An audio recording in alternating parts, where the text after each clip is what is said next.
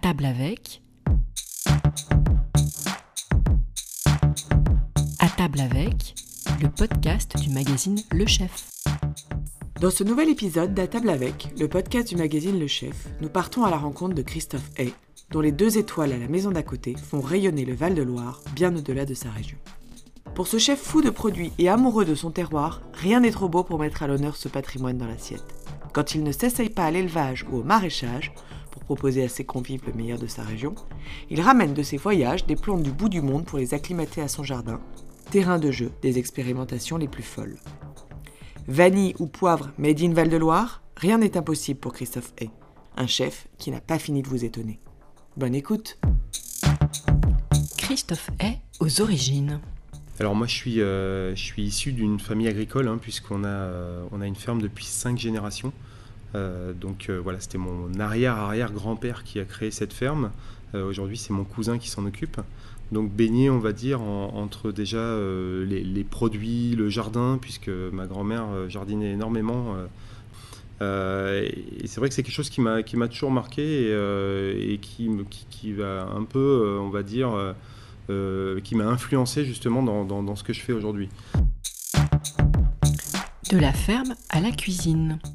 Et, euh, et puis ensuite, euh, on va dire vers l'âge de 9 ans, euh, j'ai vraiment été de plus en plus attiré par la cuisine. Vraiment très très tôt, je cuisinais beaucoup avec ma maman, j'allais beaucoup dans le jardin avec ma grand-mère. C'était vraiment quelque chose qui pour moi était, était déjà une ligne que, je voulais emmener jusqu'au bout. Et, et puis voilà, j'arrive jusqu'en troisième et j'envoie une candidature au lycée hôtelier de Blois. Et, euh, et juste avant le brevet des collèges, je reçois la confirmation de euh, comme quoi j'étais accepté au lycée hôtelier. Et, euh, là, quelque part, je me suis, je me suis vraiment complètement ouvert en fait. Blois, voilà, le lycée hôtelier de Blois parce que c'était celui qui était le plus proche et puis qui avait vraiment une belle notoriété à l'époque. hein. Et c'est vrai que ça a été une fierté pour moi de pouvoir intégrer ce lycée. J'ai démarré avec un bac pro. Et très jeune, vous rêviez déjà des étoiles? J'avais pas, je m'étais pas projeté, on va dire, euh, dans euh, le fait d'être étoilé ou, d'aller dans la, dans la haute gastronomie. Je pense que euh, j'étais trop jeune en fait pour me dire je veux faire ça. J'avais jamais mis les pieds dans une maison étoilée avant justement d'intégrer le lycée hôtelier, hein, puisque mes parents étaient ouvriers et que, et que ça rentrait pas justement dans, dans notre consommation de tous les jours. Et justement, le premier contact avec un restaurant, comment ça s'est passé? Et en fait, euh, bah voilà, je vais finir mon, lycée hôtelier et, euh, et mon prof qui s'appelle Jean-Jacques Lidon à l'époque, euh, qui est mon prof de cuisine, euh, me dit bah écoute, après, après le lycée, tu vas intégrer le, restaurant Le Rendez-vous des Pêcheurs, qui était une maison à Blois hein, avec, un, avec un chef qui s'appelle Eric Rettler, qui était à l'époque le seul chef étoilé sur Blois. Euh, et, euh, quelqu'un qui a eu une vraie belle formation, Guy Savoie, euh, qui a travaillé pour Yves Bourrier à l'époque, hein, qui était aussi une maison très intéressante à Neuilly, puisque c'était un restaurant où, il y avait la cuisine dans la salle et il n'y avait que des cuisiniers en salle. Hein, Yves Bourrier, il était un peu précurseur, c'était dans les années 80. Et, Eric, donc d'origine alsacienne, hein, donc voilà, quelqu'un qui, aussi avait une vraie connaissance des produits et, euh, et qui m'a inculqué euh, énormément de choses. C'est, euh, c'est aujourd'hui mon père spirituel. hein. C'est vraiment quelqu'un qui m'a, emmené dans ce métier, euh, qui m'a aussi permis de découvrir la rigueur des maisons étoilées.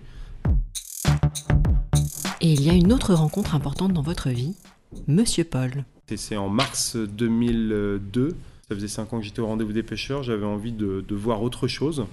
Euh, et Eric m'appelle, me dit bah écoute, faut que tu ailles voir Monsieur Paul à Lyon. euh, il a des choses à, te proposer et, je pense que ça pourrait être sympa pour toi. Donc euh, voilà, je pars à Lyon euh, avec voilà plein d'appréhension parce que du coup c'est vrai que bah, Paul Bocuse, c'est les belles années, hein. les années 90 là, c'était vraiment les années en puissance.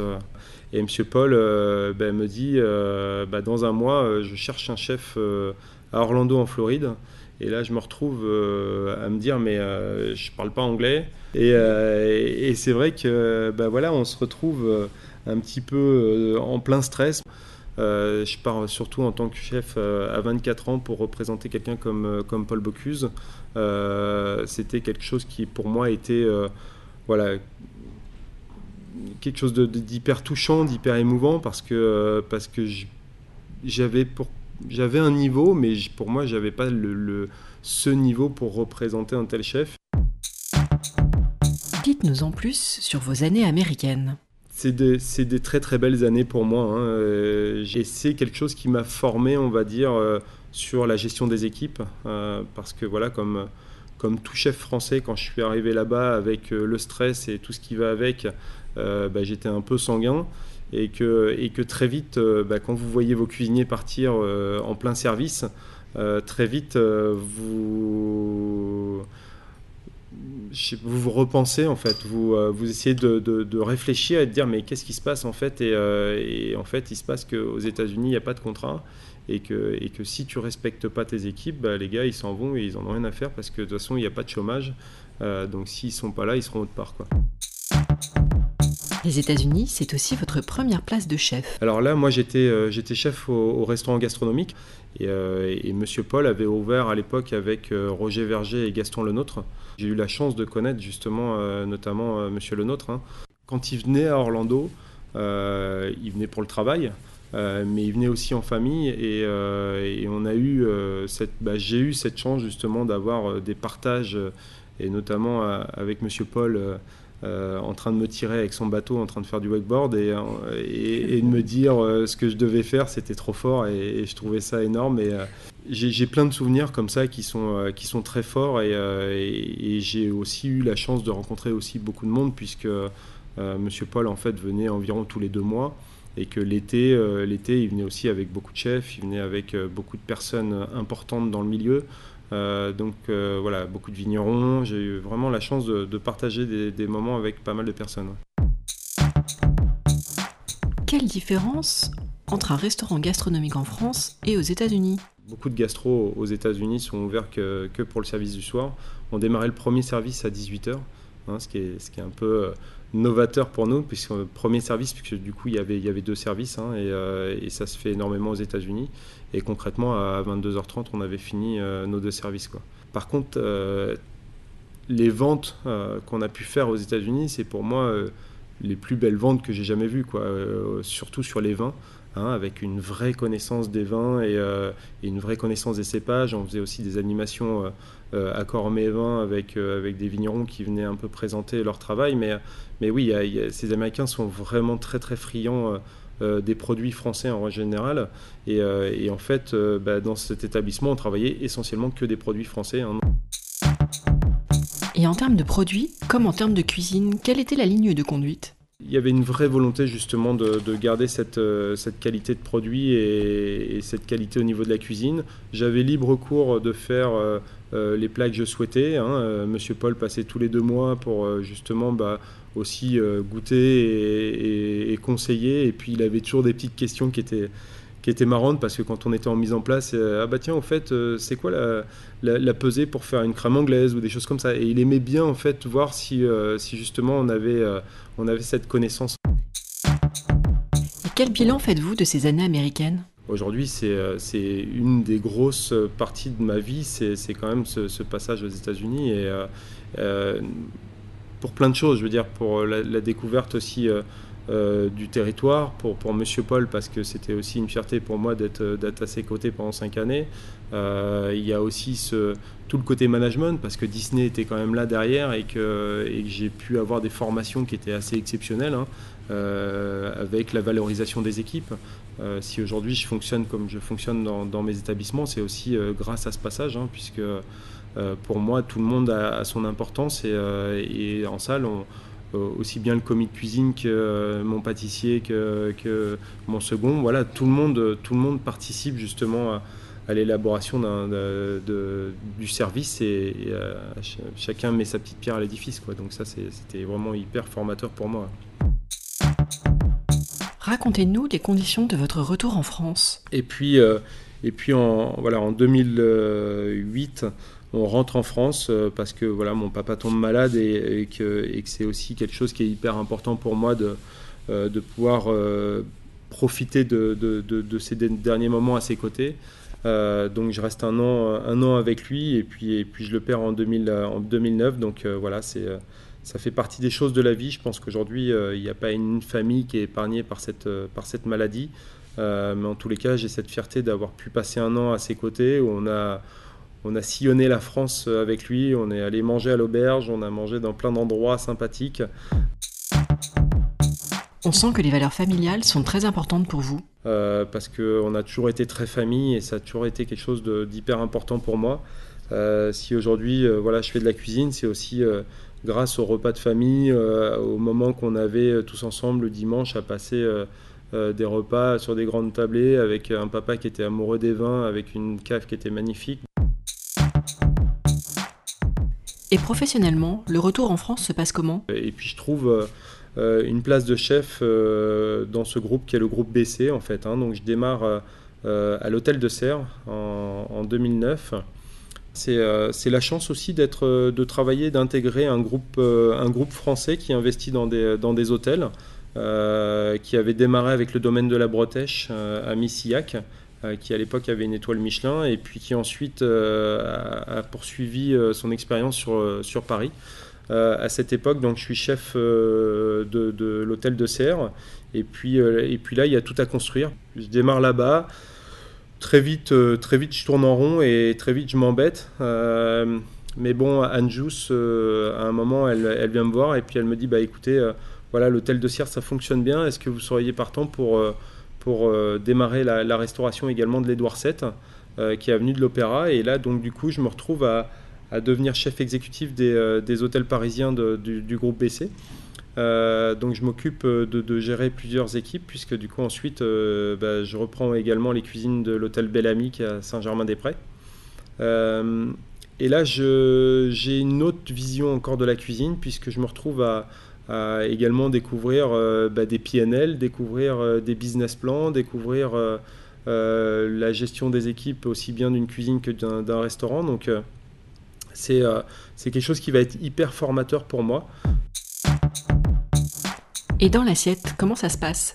Déjà aux États-Unis, j'ai été énormément formé justement sur toute la partie bio et organique. Euh, et c'est vrai que ça a été une cuisine que j'ai voulu euh, développer à l'hôtel de Serre. Donc on a démarré comme ça avec beaucoup de petits producteurs et, notamment sur Évreux pour le maraîchage.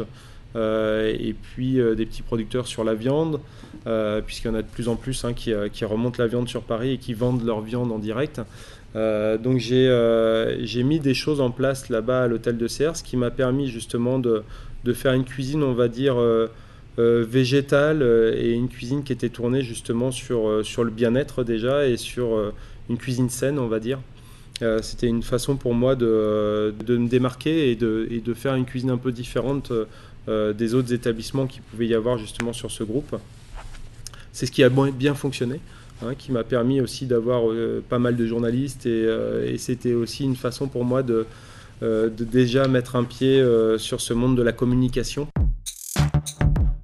Et avant de parler de la maison d'à côté, quelle était votre vision de la cuisine à cette époque-là? Pour moi, la, base de, la cuisine est très importante et, les jus sont très importants et, et, je pense que justement cette formation que j'ai eue en amont et notamment avec Monsieur Paul, avec cette cuisine euh, traditionnelle, euh, mais, euh, mais assez poussée, on va dire. Je pense que ça m'a énormément formé et, aujourd'hui, c'est vrai que bah, je ne fais pas d'émulsion parce que c'est pas ma façon de faire.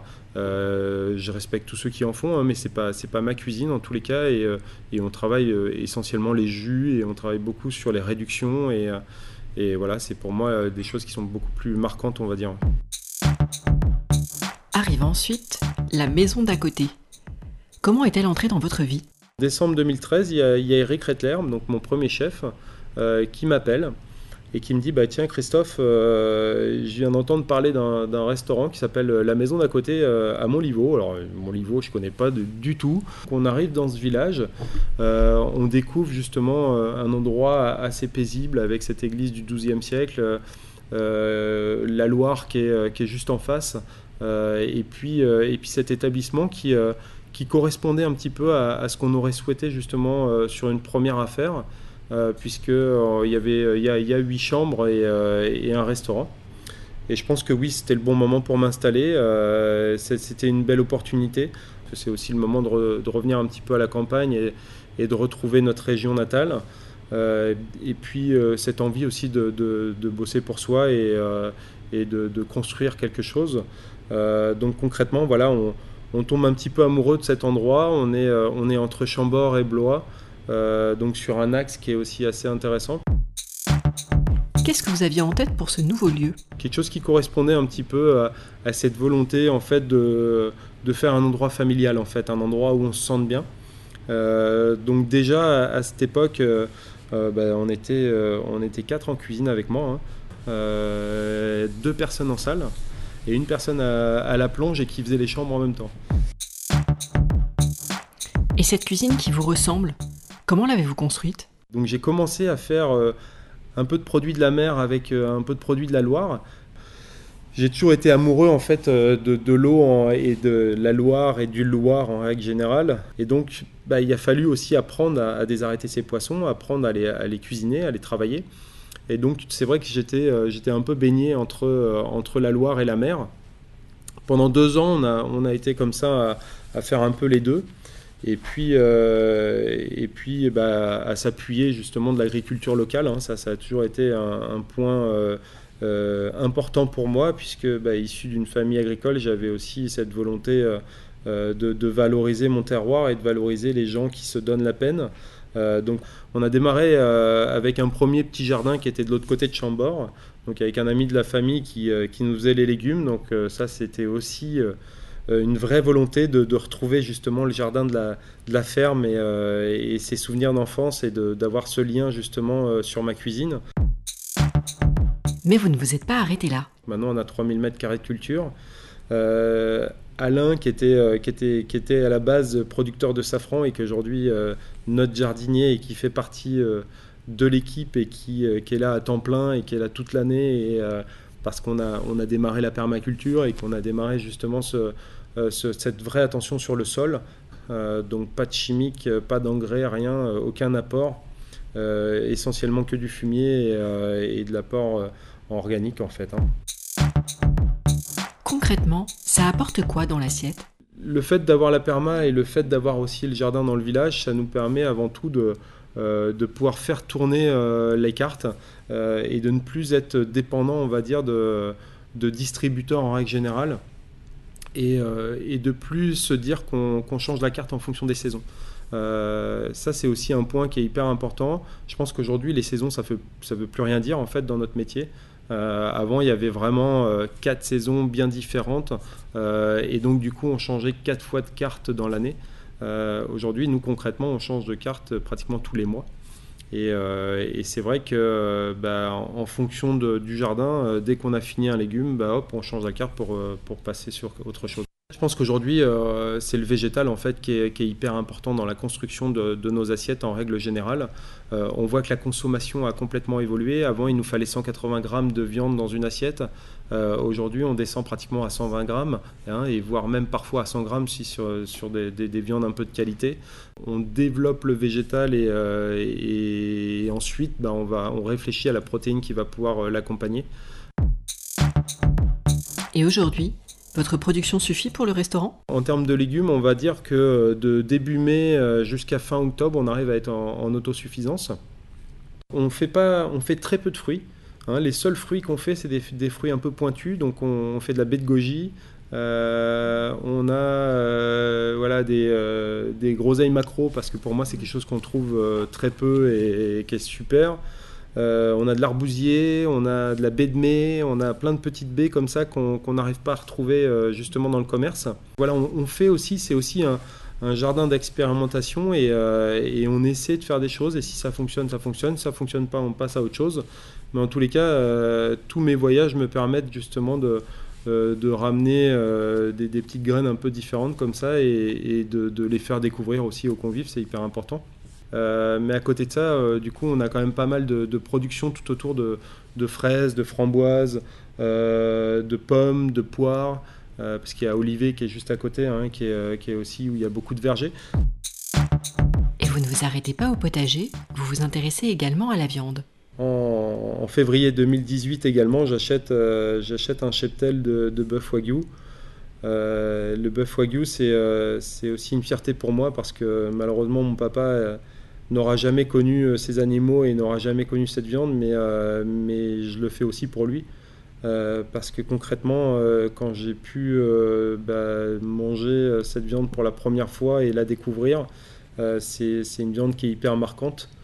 mais en tous les cas, on, essaie de, développer et le goût et le côté persillé de cette viande et, et on le développe de plus en plus. et puis moi, j'ai aussi cette attention du bien-être animal cette opportunité, c'était aussi euh, une façon pour moi de, démarrer un petit élevage, euh, de me dire que j'allais traiter un peu mes animaux euh, comme je le souhaite et, que j'allais les chouchouter justement. Et aujourd'hui, on a cette chance en fait de, pouvoir mettre un nom sur, sur chaque produit qu'on peut utiliser et sur chaque viande également. c'était le dernier petit point que, j'arrivais pas à maîtriser, c'était ça, c'était le bœuf et puis, euh, et puis depuis euh, janvier euh, de cette année aussi des porcs gascons. Et, donc là, c'était vraiment ces deux viandes qui nous manquaient, on va dire, pour avoir, pour maîtriser encore plus cette chaîne. Plus, plus on va avoir une connaissance du produit et plus on va avoir envie justement de le valoriser, plus le produit va avoir du goût aussi. Hein, ce qui est hyper important. Donc, euh, c'est pas anodin en fait d'aller chercher justement tous ces petits producteurs. Euh, l'avantage que j'ai, c'est aujourd'hui, c'est que je travaille euh, les animaux euh, entiers et qu'on valorise toutes les parties de l'animal. donc ça, c'est aussi hyper important pour moi. On sent que vous êtes vraiment un chef amoureux de votre région, de ses produits, de son terroir. Mais ça limite en rien parce qu'en fait, je pense qu'on est on est la plus belle des régions en fait. On a la région avec le plus de produits, c'est un truc de cinglé quand même. On a du foie gras, de la truffe, du caviar, euh, et derrière on a tout ce qu'on peut avoir en richesse de légumes, puisque du coup on est, euh, on est le jardin de la France, hein, euh, il faut le savoir, mais voilà, le, Val-de-Loire en règle générale, c'est là où à l'époque on, produisait le plus de légumes, donc on a, on a une partie de maraîchage qui est énorme. Donc oui, je pense qu'on est une des régions les plus riches en France. Et vous vous interdisez de travailler des produits qui ne sont pas de la région? Aujourd'hui, je m'interdis de travailler les produits qui ne sont pas de ma région. Euh, et, j'ai cette chance en fait de, pouvoir euh, être ambassadeur de, plein de petites euh, maisons, notamment les huiles Guénard où, on a développé. Alors tu vois, avant on avait de l'huile d'olive avec Alexis Munoz. Aujourd'hui, par exemple, je n'utilise plus d'huile d'olive dans le restaurant. on utilise essentiellement que des huiles qui sont faites ici à Noyer-sur-Cher. Et donc j'ai développé cette huile de colza Hein, qui est une huile qui me représente et qui est, euh, et qui est essentiellement euh, produite avec euh, du colza de la région centre. Hein. Alors attention, dans nos légumes, bien sûr qu'il y a des légumes qui viennent du Japon, il y a des légumes qui viennent d'Amérique du Sud, mais qu'on fait pousser ici en fait. En fait, la maison d'à côté est ancrée dans son territoire à tout point de vue. Concrètement, ma volonté c'était aussi de privilégier les locaux. Euh, ce qu'on a réussi aussi à, construire hein, et ce qui aujourd'hui euh, euh, me permet bah, justement de, vivre toute l'année et, de ne pas être saisonnier. donc c'est vrai que c'était une, priorité en fait pour moi, c'était vraiment cette clientèle locale, en, essayant justement de ne pas de ne pas avoir des, tarifs qui soient trop, trop importants aussi, hein, d'être aussi attentif à tout ça. Donc le fait aussi d'avoir notre jardin, d'avoir cette proximité avec les producteurs, ça nous permettait de, d'avoir des coûts qui soient euh, hyper maîtrisés. Et de l'ouverture à la première étoile, il se passe combien de temps? Donc on démarre en, en, mai 2014 à 7, euh, à 7 avec, avec moi et, euh, et, et, donc très vite en fait on, a les, guides qui nous, qui nous suivent et qui, et qui, et qui sont derrière nous. je démarre avec une première note de, de, 14 sur 20 au Goemio en, en octobre 2014. Euh, et, puis, euh, et puis ensuite, on a cette, euh, cette étoile qui arrive en, en février, le 5 février 2015 à l'époque. Hein. donc je, me retrouve, souviens bien de cette date parce que concrètement, bah, on avait démarré avec cette volonté un jour d'être étoilé, mais, mais on n'avait pas pensé être étoilé aussi rapidement. Et qui dit étoile dit nouvelles opportunités. Et, donc là, on a première étoile en février 2015 et on a cette opportunité justement de, de pouvoir visiter un nouveau local dans le village. C'était à l'époque le, bar PMU. donc un établissement qui a un peu plus de volume que, notre première maison. Euh, et, avec un vrai potentiel en fait, hein, euh, une possibilité aussi de pouvoir refaire quelques chambres. Euh, voilà, on, repense ce bâtiment et on le tourne vraiment sur un, bâtiment un peu écolo, puisque on a eu une vraie attention aussi sur l'impact qu'on pouvait avoir sur l'environnement avec ce bâtiment. Et ce changement de dimension se retrouve dans l'assiette. Et donc ce, ce, bâtiment pour moi était hyper important. C'est aussi c'est aussi une façon de, de, démarrer en fait euh, ma vision de la cuisine. Donc ici on a, on a cette cuisine qui est dans la salle euh, et j'avais, euh, j'avais vraiment à cœur d'avoir ce lien et ce partage avec les convives. Je, en fait j'accueille les convives, je prends mes commandes sur chaque table et ensuite chaque plat va être emmené par, par un cuisinier différent, par mon pâtissier aussi. Christophe Hay quel regard portez-vous sur l'évolution de votre cuisine? En fait, euh, quand tu démarres dans, ce métier, je pense que tu as, à cœur de... Euh, pas d'en mettre plein les yeux, mais tu vois, tu, te cherches encore euh, et tu as des assiettes qui sont un peu brouillons parce que tu en as plein l'assiette et tu as plein de trucs et voilà. Et au fur et à mesure, ta cuisine, elle s'affine, elle se concentre. Et, et, oui, la cuisine, elle a complètement évolué au fur et à mesure du temps. Et l'on peut dire que votre cuisine est vraiment pensée dans les moindres détails. Euh, j'ai monté un petit peu plus les plans de travail de façon à pas avoir mal au dos. Euh, voilà, on a eu une vraie attention aussi sur les gens en règle générale. Euh, il y a beaucoup moins de fatigue parce que bah, du coup il fait pas chaud, donc tu travailles de façon plus sereine. Le fait d'impliquer aussi les équipes à, sortir en salle, bah, du coup ça les valorise. On essaie vraiment de, tous les impliquer. Euh, le fait aussi euh, d'avoir évolué comme ça avec le temps aussi, hein, ça m'a permis de valoriser les personnes qui m'entourent. Euh, Sébastien qui est mon directeur de salle, qui était à la base mon chef sommelier. Et, qui a démarré en tant que juste sommelier, ensuite chef sommelier, puis ensuite directeur de salle et, chef sommelier. Donc voilà, c'est quelqu'un qui m'accompagne depuis, euh, depuis six ans et qui a évolué avec moi, qui fait partie aussi maintenant de ma holding, euh, puisque au même titre que M. Paul, euh, j'ai créé ma holding l'année dernière.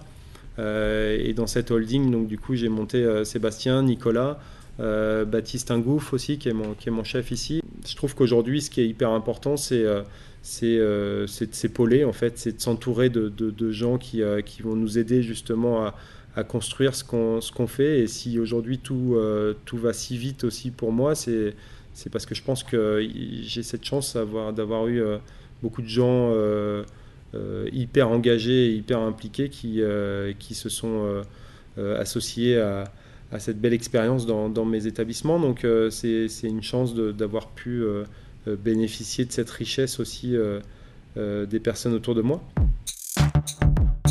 et votre engagement à tous les niveaux a été récompensé en 2019. Vous nous racontez? 2019, c'est une année qui est hyper riche pour moi. Euh, c'est aussi une, magnifique année pour euh, cette deuxième étoile parce qu'on est, euh, on est une bande de copains finalement parce que Stéphanie Lequelec, puis David Toutin et puis Alexandre Mazia, on est tous les quatre à avoir eu notre première étoile en, en, 2015. Donc ça a été oui une année qui a été hyper émouvante pour moi parce que voilà, on, avait commencé à travailler euh, dessus, mais que c'était pas non plus une obsession. Euh, mais en tous les cas, on, sentait euh, l'engouement en fait des gens en règle générale et le retour des personnes qui, passaient nous voir et, de plus en plus bah, de richesse en fait de, des journalistes, des, personnes en, règle générale. Donc c'était c'était hyper émouvant pour moi de pouvoir accéder à cette deuxième étoile si un plat devait résumer la cuisine de Christophe Hay? Le, plat, euh, le plat phare aujourd'hui de, la maison, c'est la carpe à la chambord. Euh, tout simplement parce que euh, je pense que pour le coup, là, je suis, je suis peut-être le seul à faire de la carpe en France. C'est le plat qui est hyper représentatif parce que du coup, c'est aussi ce lien que j'ai avec Chambord et qui me, touche énormément. C'était aussi une façon pour moi de, remettre cette, cette recette au goût du jour. Euh, c'est un plat que j'ai pas fait dès le départ, hein, puisque la carpe à la chambord, il est arrivé quand on est arrivé dans ce, nouveau bâtiment, euh, puisque je suis à la base aussi euh, pêcheur de carpe. Que ce poisson pour moi il est doux et que j'avais beaucoup, beaucoup d'affection pour la carpe en fait. Hein. Et, j'ai mis, j'ai mis 3 ou 4 mois à, étudier en fait le fait de pouvoir travailler cette carpe parce que parce qu'il y, a énormément d'arêtes et que, et que la morphologie d'une carpe est, complètement différente d'une morphologie de poisson normale. Quoi, hein. Euh, dans un poisson, une fois qu'on l'a levé correctement, on a une rangée d'arêtes. Euh, dans la carpe, il y en a trois et c'est des plus en plus. Donc on ne peut pas les tirer à la pince. Hein. Il, y a, une vraie étude à faire sur la chair. Euh, mais c'est oui, c'est une recette qui est, hyper représentative de la, de, la maison. Vous nous parlez de la recette? C'est une recette qui a été développée pour, pour le maréchal de Saxe. Hein, donc on est en, 1735 euh, et, donc en fait on a retrouvé un croquis à Chambord et de cette recette en fait on a repris euh, les ingrédients de base euh, donc la carpe, les écrevisses, champignons, truffes, le lard paysan et puis une sauce au vin rouge. Hein, donc ça c'était vraiment les ingrédients de base. Donc nous bien sûr on, l'a modernisé et, on se l'est approprié et aujourd'hui c'est voilà, c'est une sauce qui est, particulière, qui, est aussi marquante parce que parce qu'on a une réduction euh, vin rouge que l'on fait réduire vraiment tout doucement, tout doucement. Hein. donc on part d'un vin de Cheverny. Euh, et, le fait de réduire tout doucement le vin rouge, on, va concentrer ces notes euh, de fruits rouges un tout petit peu épicées là. Et on va pas aller chercher l'oxydation du vin, donc on va pas avoir une sauce tannique. En fait, on va vraiment avoir quelque chose de très doux. Et si on vous demandait de définir votre cuisine? Si on pourrait justement qualifier ma cuisine, ma cuisine elle est douce et elle est douce comme la Loire en fait. Est-ce qu'il y a des projets que vous souhaitez partager avec nous? J'ai toujours pris euh, des risques. Les projets à venir, il faut. je pense qu'on est, on est dans un métier où, quand on commence à mettre un pied dans la haute gastronomie, on a, on a cette envie de, de, continuer à emmener nos maisons plus loin et on a envie de continuer à progresser avec nos maisons. Euh, et, dans cette envie de progresser, bah, voilà, il faut bien se douter que, que je ne peux pas en, rester là et qu'il va falloir continuer justement à, à, faire évoluer ma maison. Donc, euh, donc en, janvier, euh, en, janvier 2021, il y a certainement des choses qui vont, qui vont porter leurs fruits et qui vont être annoncées. Qu'est-ce qu'on peut vous souhaiter pour les années à venir? Ouais, je pense que là, on va, on, va, on va énormément travailler sur cette troisième étoile, oui, parce que, parce que concrètement, historiquement, en fait, en région centre, euh, il n'y a eu que Charles Barrier euh, qui a eu trois étoiles. Le voyage dans le temps. Christophe est il y a dix ans. Il y a dix ans, euh, je pense que j'avais, j'avais fini de construire ma famille, on va dire, presque. donc ça, c'était, c'est, aussi une étape d'une vie, hein, parce que du coup euh, ma dernière fille, hein, Lizzie. Donc euh, voilà, j'ai bouclé un peu euh, mon côté familial perso. Christophe est aujourd'hui Aujourd'hui, j'ai commencé à, construire ma famille professionnelle parce que c'est une grande famille et, j'ai encore beaucoup de, gens à, venir associer à mes futurs projets. Christophe est dans 10 ans je suis pas quelqu'un de prétentieux, non, mais je me vois surtout euh, ambassadeur un peu de, cette région centre en, règle générale, euh, parce que c'est une région que, que j'affectionne énormément. J'ai envie d'être ambassadeur et d'aller euh, sillonner le monde entier pour mettre en avant ma région. Rendez-vous le mois prochain pour un nouvel épisode d'À table avec. En attendant, si vous aimez notre podcast, laissez-nous un commentaire et 5 étoiles dans l'appli Apple Podcast.